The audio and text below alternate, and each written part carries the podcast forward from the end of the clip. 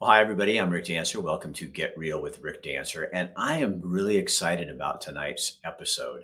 Um, you know, one of the big industries in Montana is ranching, cattle ranching. Um, and when you get here, as an Oregonian coming to Montana, we have cattle ranching in Oregon too, but you realize how much you don't know. And the first thing you're told when you uh, ask questions in Montana is never ask a rancher how many head of cows they have or cattle, and never ask how much land. And if you think about it, the first thing you want to do when I introduce my next guest, you want to say, So, how much land do you guys have? And you realize um, you don't realize, but that's rude. And it's kind of like their, their bank account. You wouldn't go to somebody and say, Hey, Rick, how much money do you guys have in savings? You know, and you, you don't do that because it's a, it's so you learn if you ask questions. And so I saw Denise Thompson speak at a mayor's prayer breakfast, where she was basically doing a prayer, but a prayer is a speech to God. And I was impressed, and I ran up to her afterwards and I said, I want to have you on my show just to talk about ranching, development, uh, some of the problems that go on, um, and, and, what your fears are for Montana uh, for the future. And I thought this would be a really interesting show for people. And um, I want to thank our sponsors, Chris Dental Family Dentistry, um, where and they also are now c- including a denture clinic as well. And um, as you know, Dr. Bratland backs the blue and your civil liberties too. And uh, he, uh, you don't have to be vaccinated to go to his clinic. You can come vaccinated or not. You have choice. I guess, Dr. Bratland, you're kind of pro-choice. you believe people should have the choice to do what they need to do to take care of their health. So he's one of our sponsors. Also tonight we have, I got to look on my chart. Oh, Alfred Taylor, uh, Endless Possibilities, an organization in Oregon that takes care of people with different abilities. Um, and I say take care of, but it's really not taking care of. It's really people that they make lives amazing for people with different abilities. And uh, they're they're just a great organization, always looking for more staff um, and more people to work with them. And then New Leaf Hyperbarics and Wellness Center, Matt McCarl, having their big special coming up on uh, Green Saturday, the day after Thanksgiving, where if you haven't done hyperbarics yet, you can get a you can buy the whole year's worth at a deal and you save and you can get as many as you want. You get a hundred if you want. Uh, but they do that all on Saturday right after Thanksgiving. So he'll be here later on to tell us a little bit about that. Also, I think uh, Brian Miss, Miskimmons from Polson, Montana is going to be here to give us our Oregon, Washington, Idaho, and Montana weather forecast. And I can tell you right now, here it's snowy. that's, that's all I have to say. So people are already coming on here, but let's bring Denise on. Denise Thompson, thank you for being here. Welcome. Thank you for having me. I'm really excited to visit with you and get to know your listeners, hopefully, a little bit better. Well, you know, when I called Denise today, and uh, or, or you called me, or yeah, something like that. And anyway, she's out in the middle of the forest, uh, rounding up cattle that were out in the snow and finding them. And it's I, I thought to myself, this is a whole different way of life. yeah, for sure for sure especially when you have these cold fronts come in and a lot of snow that came a little earlier than really us ranchers want to see. But we're grateful for the moisture and it's part of this way of life and living in montana for sure. So how many you said and i don't want to misquote you but are your grandkids the seventh generation on this ranch that you live on? They are yeah, my mother-in-law's family homesteaded it in the 1800s, and yep, our grandkids are the seventh generation. Wow, pretty so amazing. What, pardon me. It's pretty amazing, and it's actually pretty emotional. Why? Why is it emotional? um, you know, there is so much heritage and legacy and hard work and sweat and blood and tears and love not only for your family, the ancestors, the hardships, you know, seeing kind of where our world is going and the impacts on our younger generation. You know, you just really want to hold on tight to that. And the fact that that you might not be able to hold on to that is pretty tough. And and I think what people forget is though that first generation, how hard they had to work to get and and people um people, I, I think sometimes, oh, it's my show, I can say it. I think sometimes the environmental crowd looks and says, you know, you need to stop doing this and you need to stop doing that, and not realizing what you've put into um, this. And and if they bothered to come out and spend time with you to understand that you care more about that particular environment than they do because it's your families. And nobody ever writes that into the script. Right. And they seem to forget if we don't do justice to not only the land and the family and the vocation, it will be gone. So, you know, just like you take care of yourself, Rick, you're great about that. Your health is really important. It's no different for a rancher to take care of what has been entrusted into them or what they have worked so hard for. They they have to take care of it. Just like a vehicle, if we don't change the oil and service it and maintain it and wash it and keep good tires, it's the same thing with a mm-hmm. ranch. So it's vital that we take care of what we have uh, and in my opinion, ranchers were the the first and truest stewards of the land. And you don't get that. You get a bad rap from. Uh, yeah, you know, I mean, we're not we're not victimhood people for sure. You know, agriculture folks really aren't. Uh, I would say as a whole, they're they're pretty strong folks, and instead of focusing on the victim and the victors, you know you you kind of look at this as more of okay how can i be a good vessel to speak about this to share about this to help people learn and to arc- articulate the best we can about what we're facing? And um, they're you know we're kind of getting hit at all angles and it's it's somebody somebody wrote on here a question what environmental ideas and policies are you talking about specifically is there one that you can talk about that that you could explain to people why that's why you've got it right there on your tongue you're nodding yeah. your head i don't okay. um you know and it oh, well the first thing that came to my mind is kind of like for example the war on cattle. You know cows are bad. We got to get rid of the cows. Their you know their carbon footprint what they're putting into the air, all of the, you know, they're burping and farting too much and they're ruining the land, they're preventing the wildlife from flourishing. Um, you know, that's BS.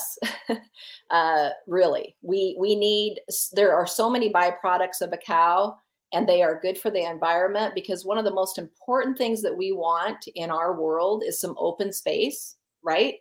In right. Montana, we are blessed with open space. And when you realize that 60% of the land in the entire world is non uh, cultivatable land to for crops, you know, and so cattle can utilize that and give us not only really strong protein, but a lot of other byproducts to help us. And so we're kind of getting hit with the cow thing. Um, sure, there are regulations, you know, for use of water and for ensuring that wildlife flourish. And to be honest with you, us ranchers want healthy water, plentiful water, and we want wildlife. We just want a balance. And we feel that that balance can be reached as long as those government entities work with us and try to understand our battles and our issues and our challenges. I remember doing a story on a rancher in Oregon, Rome, Oregon, and she told me that they they were watered their cows in the Owyhee River. They'd go down and get so they environmentalists came in who'd never been there. They had to put up fences um, to keep them out of that river. And she says, and then I went to Portland and I stood on the banks of the Willamette River, encased in concrete for 30 miles and polluted. And I said, and you people are going to tell me how to manage my river. Exactly that is that the frustrating part for you is that you guys are just eking out a living and i don't mean that in a bad way but i mean you work damn hard to make a mm-hmm. living and you've got people that don't know anything about you or what you do or why you do it accusing you of not doing it right and so there's kind of two main points that i'd like to try to remember to Please. share with you so one is uh, we our family loves to bring people to our place to learn. So we actually host interns from a DNRC, Montana DNRC program, and we host young interns every year to try to teach them our challenges and our show them what we believe is you know a healthy land and a healthy landscape and a healthy ranch. And and so that's really important to us. We we would openly allow anyone to come look and most ranchers would because they believe so much in what they're doing and the importance of it then you know you kind of go into this whole environmental thing with water and whatever. I have kind of a unique um, outlook on that because i worked for the conservation district in townsend um, for oh well i kind of still work part-time so going on you know 12 13 years. And our job was to work with all the local folks ranchers farmers landowners whoever and help them improve their operations and also help improve the streams the ground the grasses the soils the all of it. That was our job. And you know we did it really successfully because we had this great group of board of ranchers that that volunteered to serve on the conservation district. And we had so many ranchers in our community that wanted to do better. And so our job at the conservation wow. district was to help with the funding to get that to happen. And it worked great because there was teamwork and because they were so you were the conservationists exactly Yep. And so it was a win win. The ranchers improved their irrigation and stock water and all of that, and the streams were improved. In fact, one of our streams was removed off of it's called the TMDL list for the state of Montana, and that's huge. Uh, it was the first stream put on the list for sediment issues, and it was the first stream removed from the list because of the work of everybody, all the agencies and the ranchers. Well, I feel like I hit the mother lode with you. I mean, I've got the a rancher, a, a seventh generation rancher, and I've got a conservationist. well, I'm I, am i am super passionate. This is kind of my soapbox. Uh, I, I love this, and I'm very passionate about it, and I care very deeply. So, I have a soapbox too. Do you? Is that it back there? yeah, I'll show you. love it. Oh, I love it. I was wondering what the word was. I couldn't quite see. And it's all like dovetail that a guy oh. made it for me. So my, my soapbox is to give people a voice who feel voiceless. So if you climbed on your voice on your soapbox, what would your voice? What's what's the first thing that pops in your head that you'd want to address with people? Oh, there's so many. But the first thing that popped in my head just now was for people to understand the work that goes behind the food they eat. Huh. That's probably my biggest soapbox. Because I remember there was a study done in Oregon and it said that so many children thought that chickens came from a carton. Yep. They didn't know that vegetables grew in the ground. They thought you got them at the grocery store. Right. Right. Okay. So Denise, why is it so important that we as people res- is it the respect that we respect that farmer and that land? Um, because Montana is getting eaten up oh, with, develop- with development. Yeah. Lots of development. That's super scary. And that's a whole nother part of my soapbox. But I think it's, you know, it's probably respect is some of it, but I think it has to be a mutual respect. It has to be a communication and even more so it has to be this immense desire to truly understand and truly care and truly have some vision to look way into the future. So when you what when you look at montana's future like especially with the last year and what's going on and people like me um, moving here um, shame on you but you know what I do? You know, and I wrote one tonight. Whenever I write a blog about something cool about Townsend or Montana, I always tell, I always end it or lead into it with, "Now remember, the bears will eat you, the moose will hit hurt you, and it gets really, really cold." So I always try to give those bad points so people go, because you know, honestly, my wife and I when we moved here, I, I guess I could say this, but we kind of part of our thing was, you know when you go when, when it gets cold in the winter, the insects die. so so you have to be hardy to live here. Oh, and I, I don't want to live with people who think everything comes from a grocery store and that life is easy because it's not. And you guys get that out here. And I think that's what's kind of romantic. It's until you have you live in it, you know, when you're the one shoveling the snow and keeping a fire going all the time. I mean, then it's less romantic, but it's just part of your life. What, yeah. what would you want people to know about Montana that you're afraid is going to disappear? Uh, you know, I mean, one of them is the open space. You know, that's just imperative. And you know, I I'm not a person that's not in my backyard. I'm not that kind of person. I don't mind Rick dancers coming to Montana because I understand the value and why they want to be here. I mean, we love, obviously, people are attracted to that open space, that fresh air, that big sky, all the rivers and streams, the wildlife, the agriculture, you know, just to see all of that, the vastness of it is mind boggling. So, the big priority is how are we going to love and enjoy and live here potentially or visit here, but protect the very thing that we love and not destroy that very thing that we love. And I think people are getting so caught up in money, money, money, money, money that they're forgetting, you know, whether it's local government, state government, federal government, or just people as a whole, they're forgetting, okay, what are the steps that we need to take? The hard steps sometimes, you know, honest steps to protect the very thing that you love most about here.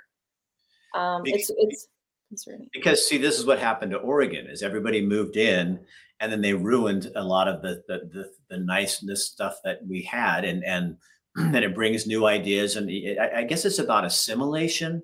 It's about respect, you know. And the the bigger an area gets, the more people seem to disrespect, you know, what what's going on there. And and I, I you know I I mean I know because I I know the. Uh, oh, what's the over by Clyde Park? Somebody mentioned it in here. Uh, the, the the Marlboro Club sold, oh. and now oh. somebody's coming in and developing golf courses when they don't even have enough water from the crazy mountains to mm-hmm. water the, the fields and the farmers that are using that. And now you're going to have all these multi-million dollar homes in there. Right. You guys have a development here in uh, in our county that has been approved and you're fighting it legally so i don't know what you can and can't say but it's just right down from from where you are right. and, and that's it's a huge development yeah it's a huge development it's a huge concern and you know uh, and it's not that we're saying, oh, you can't put that subdivision because we believe in land, uh, private landowner rights. So if a private landowner wishes to develop something or put in a substation for an improved power system, whatever that is, that's their prerogative. But if it starts to constantly inhibit and negatively affect the other landowners and the natural resources, we have a problem. And if we can't have open discussion and dialogue with respect, and maybe somebody having to say no, um, it's going to just, uh, you know, it's going to go great guns, and we're going to be no different than the other states that are facing this. And I just, I feel like there has to be some really heartfelt discussion on how are we going to handle development because it's going to get worse and worse and worse and we have actually we have people selling water rights to other counties uh, that were ag per, for ag reasons to be used for those big developments we even okay. have cities we have cities buying up water rights from ag producers to help uh, provide water to those cities. That's happening right now in Montana. And whether somebody agrees that that's a good thing or a bad thing is not really the discussion. It's what are going to be the ramifications of that? And what are we going to do to be wise going forward? So, yeah, and it, it is scary, I guess, to, for you guys. And, and I will I'll back up exactly what you were just saying is we have had no one um, when we say, "Oh yeah, we moved here," I mean, you know, we obviously I ask questions. So somebody told me the first thing you say is, "Tell them you're not from California," and then you can say you're from anywhere, and they won't care. so so I do that jokingly, but but um, but but no one. They always say, "Oh well, welcome." You know. Now when you get online, there's a lot of angry people that'll come on from Montana and say, "Why don't you just take your politics home?" and da da da da da. So how do you get people to come in? And maybe this is just we just put stuff out there like that to assimilate with people and don't bring your you can bring your ideas, but I guess it's a it's it's kind of like a respect of I came here because of what your seven generations, seven generations of family did here in Townsend, Montana. Why would I want to come in and change any of that? Right. And that's why I say it's really easy to welcome the Rick dancers. And and I'm not trying to put Rick on a pedestal at all, but based on what you just said, it's easy to welcome that. But when you when you start seeing folks either coming here or throwing kind of that whole entitlement thing and just not only being ignorant but choosing to remain ignorant and i'm not saying that they're dumb it's just ignorant to what we're facing um, instead of okay like you come and learn or before you get here learn and understand and obviously, we know that those people have something worth listening to. And so, hopefully, us ranchers or seventh generation people can come and we can be better listeners and more engaging because we're kind of a private uh, society. You know, most ranchers are quiet and private and and really don't want to be out there. Um, let's see. So you, you support see, private, but you also want the government to step in and tell them no. No, I didn't say that. Uh, I wholeheartedly that's I why I put it up there. I wanted you to explain what you yeah. what you meant. I wholeheartedly support private property rights above and beyond anything. But if if gov- if government agencies, mm-hmm. landowners, citizens, they need to understand what how we're going to have progress. What does progress look like and what are the impacts of that progress? It's no different than if a, if if my rancher neighbor rancher wants to you know, like I say, put in, let's say, either like just a substation or, a, excuse me, a subdivision. Um, okay, they have the right to do that, but I also have a right to bring forth my concerns because if they put in that subdivision and they dry up the whole aquifer, I can't irrigate and raise my hay crop. And so my ranch is not going to be able to um, survive. That's isn't that kind of an important thing? Um, See, See, I remember in, in Creswell, Oregon, there was a dairy farm, and they this bunch of a bunch of houses came in, created a little mini development. Which have you never been to a dairy farm before, you morons? Um, and then they got mad because it smells like cow shit. I mean, because it really, you know, I mean, you know what a cow uh, dairy farms are. Oh my god, it's I mean, it gags you. But yeah. then they fought to try to get the dairy farm shut down. Well, right. the dairy farm was there first. So I think part of your point is you come into this area and what's what's difficult is then you get some and i'm just going to say environmentalists because i can't think of what else to say they're not conservationists but environmentalists come in and you have a way of doing your life and you're doing things they come in and well you know you can't do this and this and this that's what we're talking about yeah is you come and get educated so you're not ignorant and find out what we really are doing without your preconceived notions of what you think we're doing. Exactly. And personally my, me i'm not a real fan of government honestly i'm not. I have yeah, a lot more faith i have a lot more faith in the citizens of this country than i do the government. Now are there good people in government? Does government have some good policies? Absolutely.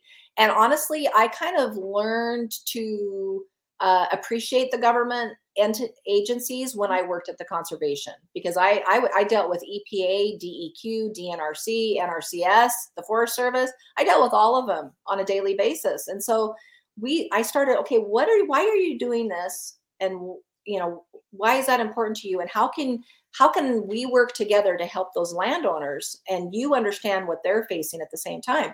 Like for example one good thing uh, deq they don't like cows being in pens on streams because there's a risk to those streams not being healthy okay so mm-hmm. what can we do to fix that hey, how about we work with those ranchers and farmers or those ranchers, the cattle ranchers, to move their corral systems a little further off the stream? Okay, yeah, let's do it. So that to me, that's a viable solution. We still get our corrals if we need them. We still get our cows, and now we are helping to improve the stream. And we have ranchers all over the state of Montana and all over the nation doing that all the time. We're trying, but if somebody says, "Hey, your cow can't drink out of that mud puddle," I'll have a problem with that. Right. so how do you guys so what do you go go from here? I mean, you're obviously with this lawsuit, you're fighting this development. But and I'm not just talking about that, but I mean in terms of people coming in because they are coming in. I mean, I had three letters from people today, emails going after the election, I don't want to be in Oregon anymore. And, you know, fortunately, Mont- Idaho is more attractive because it's got better weather. That's why yeah. we kept coming west or east. yeah. Our next stop's going to be South Dakota or Wyoming if we have to. right.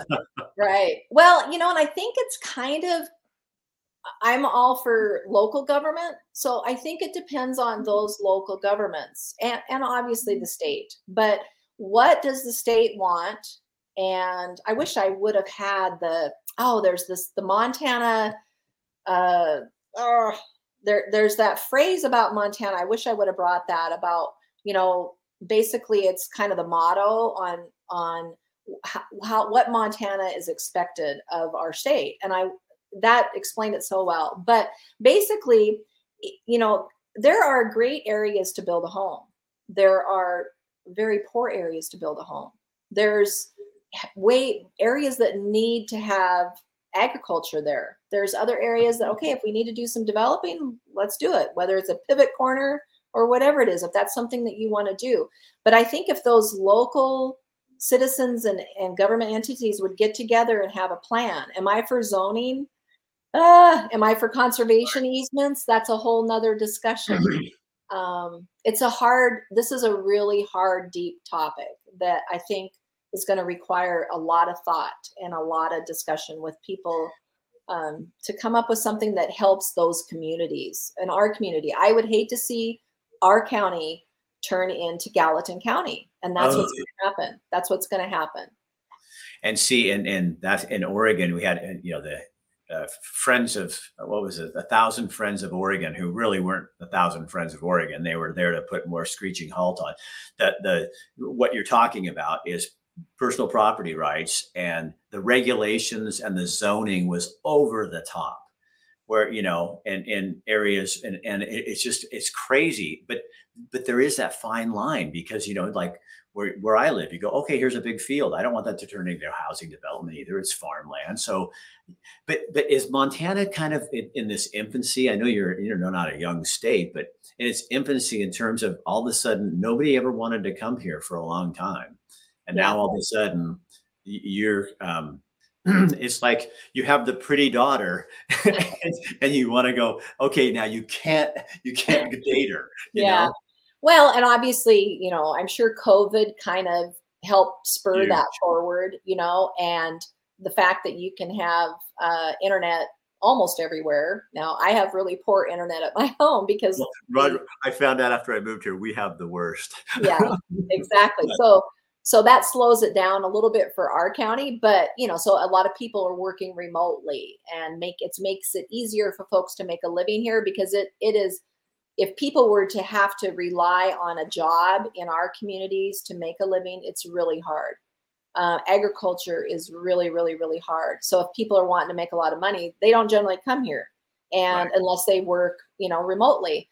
Um, and also, you know, the weather. Uh, it, the weather is super hard. It's really, it can be so tough to get around in the winter, and then you know, it can be super dry. We've had a drought for a long time, and you know there's a lot of negatives with that too. And people some people like oh my gosh to get anywhere you have to drive at least an hour or sometimes three just to get anywhere. And that doesn't seem like anything to us. We used to drive to havre montana twice a week to watch our daughter play college basketball. And that was three and a half hours and it seemed one way and it seemed like nothing for us. But um, so you know there's those kind of and then i think some people get here because they see it's glamorous on yellowstone the movie yellowstone or the series yellowstone or whatever and they think it's glamorous we've had some other subdivisions further up in the hills and people move here and they go oh my gosh this is either it's boring or there's too much open space there's not enough to do or we can't drive around we're getting the heck out of here and it's like okay good go so my, my son lives in livingston and he says yep because they are windy, very windy town. Huge, just yeah. I mean, it's not um, Great Falls or uh, Billings, but it's pretty windy. And yeah. just says, oh, they come there for a year and then they leave. You know, so yeah. that's what that's what keeps the population at least a little bit. But um, right. you know, it, and I think if you think about it, you know, I love the fact that there's so many generation ra- small farms and ranchers in our in our state and they're okay how does a business stay alive for generations. They they must do something right. And instead of people you know, thumbing their nose at that. Okay, why? What worked? What did they do? How come?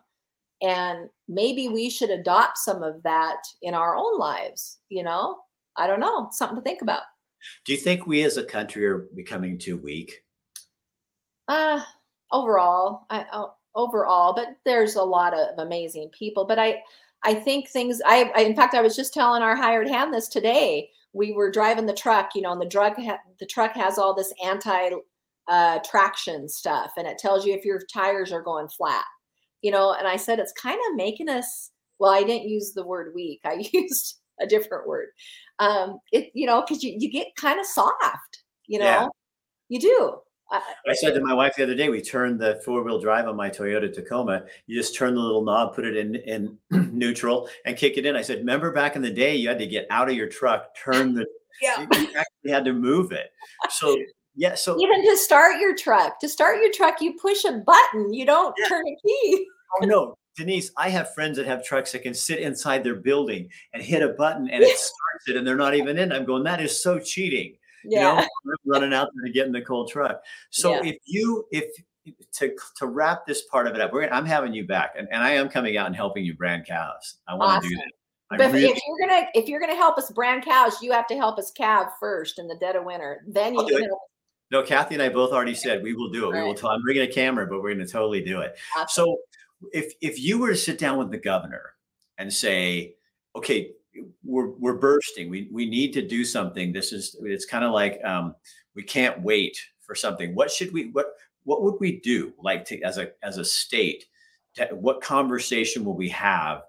Uh, is it sitting down and prioritizing? Okay, we want property rights, but we also want to make sure that neighboring farms and and places are considered. So, and and maybe it's not a full zoning, but a partial. Here is a development area that you yeah. could do you know what I mean? It's it's maybe you look at all the mistakes. I'll tell you what, spend about a month in Oregon and look at all the stuff that they've screwed up there. And then you come here and you do it completely differently.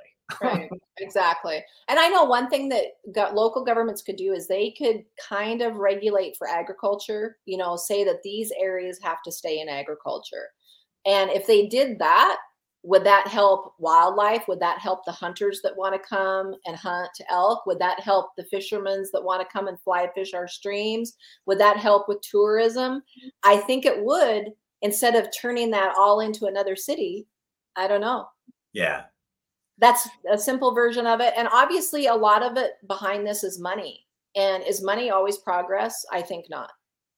So yeah maybe we need to go back and look at our priorities as I people. so. I, you know, I agree. and say what what what really makes the world go round?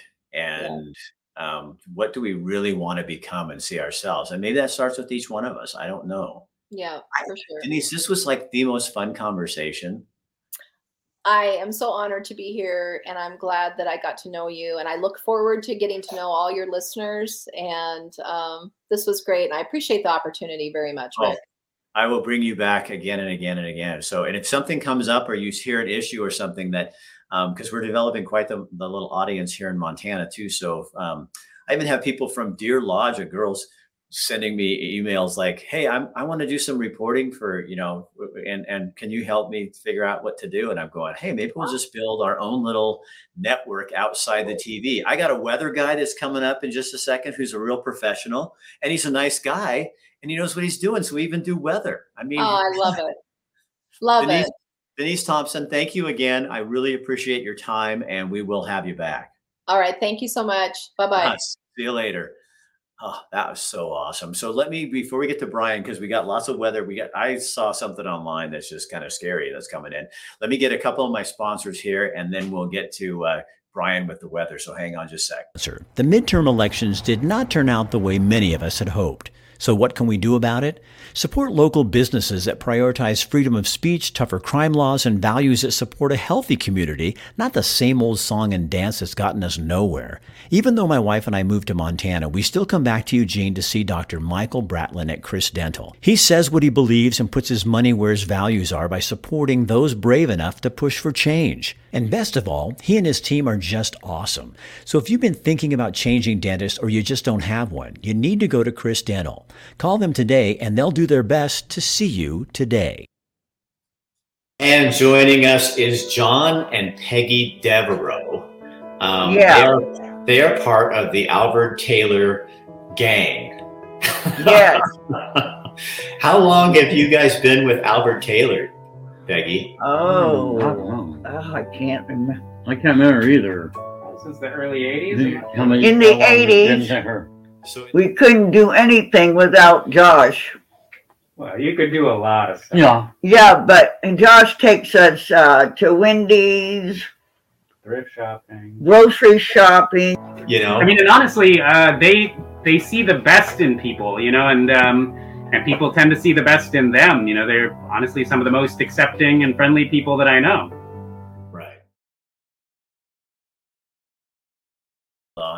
And I get to have them as clients.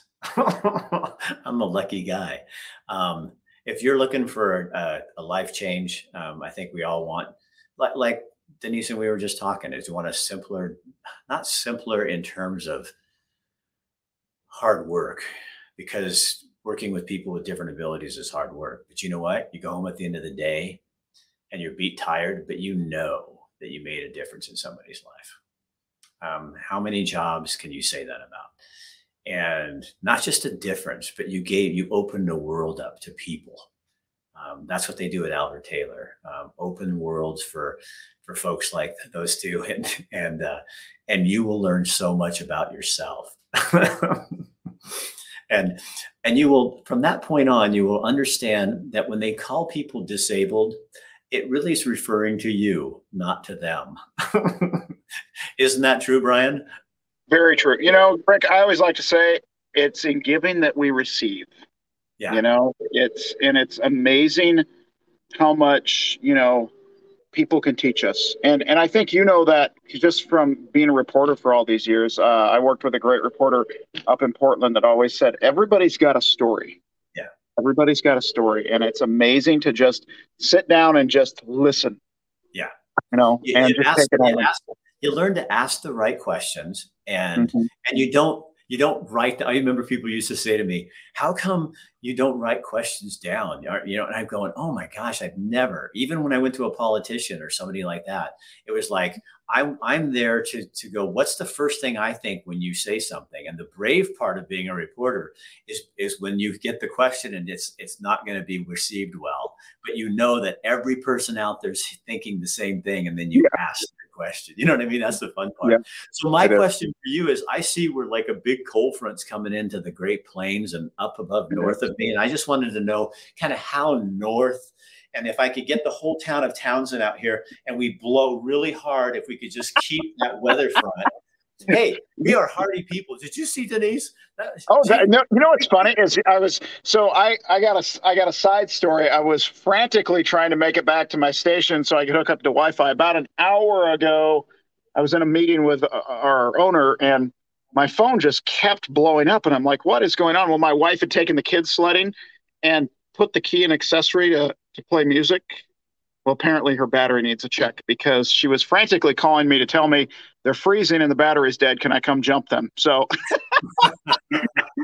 and, and my car is really fun. You get to pop the back seat out in order to access the battery on my, my car so you can jump start another car. So, all you Oregonians and Idahoans and Washingtonians and Californians who are thinking about coming to Montana, did you hear that? His wife was in danger. The, the freezing weather was coming down. The children were scared. And then they were just moments from being eaten by a grizzly bear. So, that's why you want to stay or go go to Florida because they don't have grizzly bears there. The grizzly bears they have there are in Disneyland, and that's where everyone should go. I was going to say, they've got gators there. Animals, animals really want to be. I want to be the best cow ever. Cows don't have dreams; they just want to eat and shit.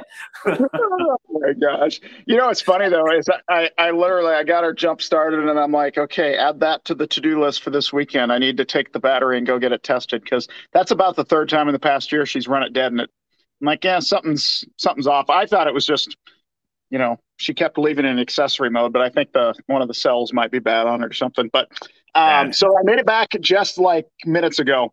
But luckily, I'd done all my research before I'd even left here, so I actually am versed on what I'm talking about tonight. But uh, yeah, Okay, you this- go for it. yeah, this is a pretty uh, sharp cold front. Another one coming through, and this is the amazing part. You know, in weather, typically we see cycles where it's like maybe two, three weeks at most, and then suddenly, and then the weather changes again. We're now going on since before Halloween. We started seeing our first cold front move through the northern Rockies, and we've got another reinforcing shot of cold air coming into the northern Rockies coming up tomorrow.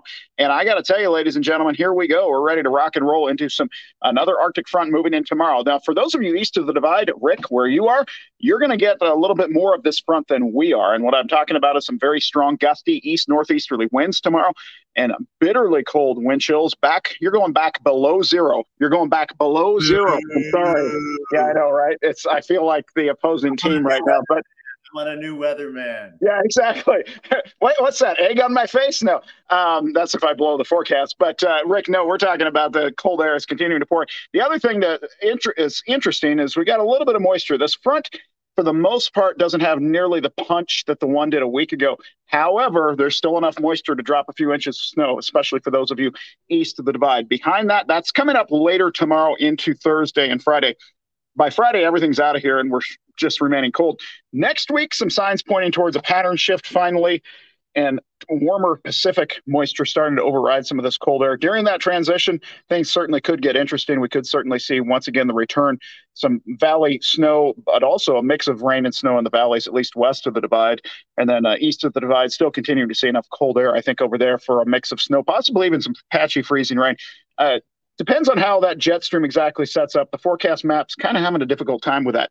Meanwhile, for those of you out in the I 5 corridor, Oregon, Washington, looks like your next front comes on probably about the weekend coming up. Between now and then, you got a lot of sunshine, but also some fog as well to deal with. So, uh, Rick, overall, we're talking about, you know, typical, I guess you could say, Northern Rockies pattern for November. Anything goes. The atypical thing is the fact that we're now going on three weeks of this of this below normal temperature wise across the region. So this isn't normal for this time of year. Not for this duration. Normally, you'll see a week to 10 days and then it warms back up. But we are, I'm pretty sure I'm going to have to go back. I just remember November 1st out when I was on with you that night, out winterizing my trailer. And Yeah. tomorrow is the 16th. But there was the week before that, even, I believe we even had some snow. So that's why it's unusual to see below normal temperatures this for this long of a duration. It will finally get up near normal next week. But uh, at this point, you know, it's uh, I'm kind of liking it personally. I'm a snow lover and I'm a cold lover, so I want to see. I don't know where it was like in Townsend, but the bees this summer in one in one two day span, Rick, I got stung a total of a half a dozen times. Well, they just got murdered by this system. That's my hope. And I'm not talking the honeybees, ladies and gentlemen. I'm talking those nasty wasps. I actually stepped. I had gotten stung while we were out camping on a Sunday, and then the following Monday, I stepped in a uh, in-ground nest while I was out mowing. Well, you know, Townsend was beautiful tonight. This morning there was a fog bank that just it was like you it, you could it was like being back home in Oregon. You Uh-huh. could not see 10 feet in front of you. And then you got to Helena, it was better, but came home and then Townsend, like it always does, except for remember the bears will eat you. But it got beautiful. The sun was going down. It was crystal. All the snow was like looking really crystally and beautiful. But then I was kind of jealous when I watched Oregon. I looked at the, you know, Springfield forecast and it said after the fog, all this beautiful sunshine. But I also remember living in that fog and it was like sometimes it disappeared for an hour and then it got dark. Know? No, and that's true. And I remember just what was it a month or so ago? We had that horrible crash on Interstate Five where uh, Yeah, yeah, I can't remember how many yeah. people. Can't remember how many people lost their lives, but I mean, it was a very bad. And that's the thing that I. The biggest thing I. It was interesting. She was talking. You guys were talking about all the automations our cars have nowadays. One of the things I'm always harping about on air here when it starts snowing or we get fog ladies and gentlemen, click the headlights to override. Click the headlights to override because all the cars have that little. I call it the. It's the uh, photo cell in the dash. Okay, the snow is it's out and it's bright, so we can the headlights can turn off, and people forget to turn their headlights on and it's just an accident waiting to happen. Yeah. Oh, I saw a ton of them today. Hey, there's your PSA for the day. I'll give you another PSA. Actually, Rick, I don't know if you knew this. This is something I learned since moving here eight years ago. You know how every car nowadays has traction control? Uh huh. If you get into a spot where your let's say so i drive a two-wheel drive front wheel drive sedan my wife drives four-wheel drive so it's not as big of a deal on four-wheel drive but let's say you get in some really deep snow and your car and you are just spinning and you see that little light flashing on your dash the traction control if you turn that off you actually get better traction and the reason i learned that i learned that from a tire shop guy he said you get in that deep snow just turn that off because he goes what it's doing is it's actually reversing the power to the wheels that are slipping. But he said if you're in a really big rut and you're trying to get out, he goes, that'll actually give you the full power back to both wheels. Huh. Well, see, so, I'm I'm I'm assimilating and learning every day. so am I.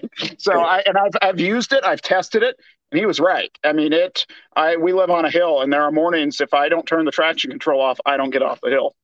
So Brian, thank you so much for weather. We'll see you next week for Thanksgiving weather. Yes. Yes, I know. Where where is 2022 gone, Rick? That's my only question.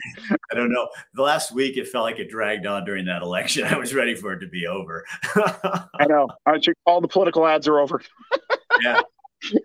So, I now live in, I now live in a red state with a super majority. Oh God. Yeah. No, it's it is interesting. It is interesting. I used to always say I don't want a supermajority of Republicans or Democrats, but now living here, I'd rather have a supermajority of Republicans. I have to eat my words. I'd much rather be living like this. So there you go. It's it's really yeah. I mean, it's been an interesting past week. But I something I saw online today that I thought was really good is, and it's so true. It's like okay, the election's over, and you know you can we can all like what's the word I'm looking for? I can't even think of it. We can complain about it, or we can just say, okay, you know, at this point, the job is to drive forward and move forward. And it right. starts right here at home. It starts with the way we treat people going out to the grocery store or wherever. And and I was like, you know what? That's really true. That's you know what? Regardless of if you agree with or don't agree with what happened, go out and be kind. Yeah, so, go serve serve your community. Yep. So all right, Brian. Thanks. Rick, always an honor. Appreciate you having me on. See you, dude.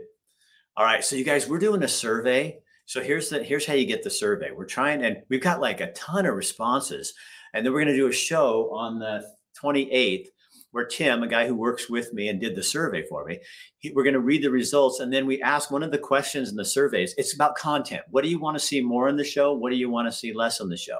And we're getting some really good answers. But then we're also asking you questions you want to ask me. And so Tim is going to ask some of your questions to me, even the bad ones. I like asking, I like answering questions when people are mean.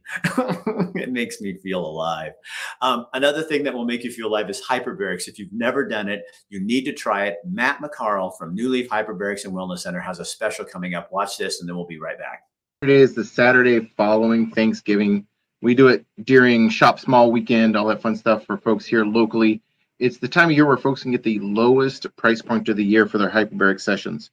This year it's $65 a piece, as many treatments as folks want to put on their account. You can buy it at one, you can buy 10, 20, 30, 40. We have folks that come in and buy enough treatments to last them all year round. That also is for massage. So you can get massage $65 a piece. And starting last year, we incorporated our power bed into the sale. We can get the power bed for $35 a piece uh, for the 20 minute light therapy session as well. It's a great way to get the treatments you need so you can be as healthy as possible throughout the year using hyperbarics, massage, light therapy, all the goods to make you feel amazing. So when did they? When can they order them, and when does it actually happen? Tell me, because I know there's different ways that works. So we actually started pre-ordering this week. So folks can pre-order. You just call in and say, or come in and say, "Hey, I want ten of them. I want one of them. I want five of them."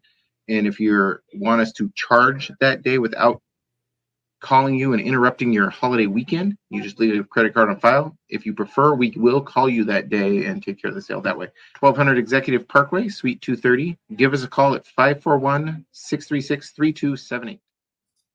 All right. And again, that's the Saturday after Thanksgiving. And we want to thank our sponsors, New Leaf Hyperbarics and Wellness Center, also Alvord-Taylor Endless Possibilities, and Dr. Chris Dental. He's not Dr. Chris Dental. He's Mike, my buddy Michael Bratlin, the doctor at Chris Dental, uh, where they do dentures, they do um, crowns, they do all the care that you need. So let me just give one takeaway from tonight. I think from everything that we all talked about and what we were doing and all of this, what what I'm learning coming to Montana from Oregon, you assimilate with people. Um, you come in and you don't try to change um, you come in and you go, I came here because I like what you have. And you've been here hundreds of years, some of your families, and I want to know how to how to live here with you like this. The bigger picture of what I got from the conversation with Denise um, was um, maybe we need to stop worrying so much about money. And I, I'm running into a lot of people who just want to retire early, and they just everybody wants to not work and and maybe we just need to dig in and and look at our jobs differently. Like what we do for a living is not work. It's actually serving people and it has a purpose and and and a reason.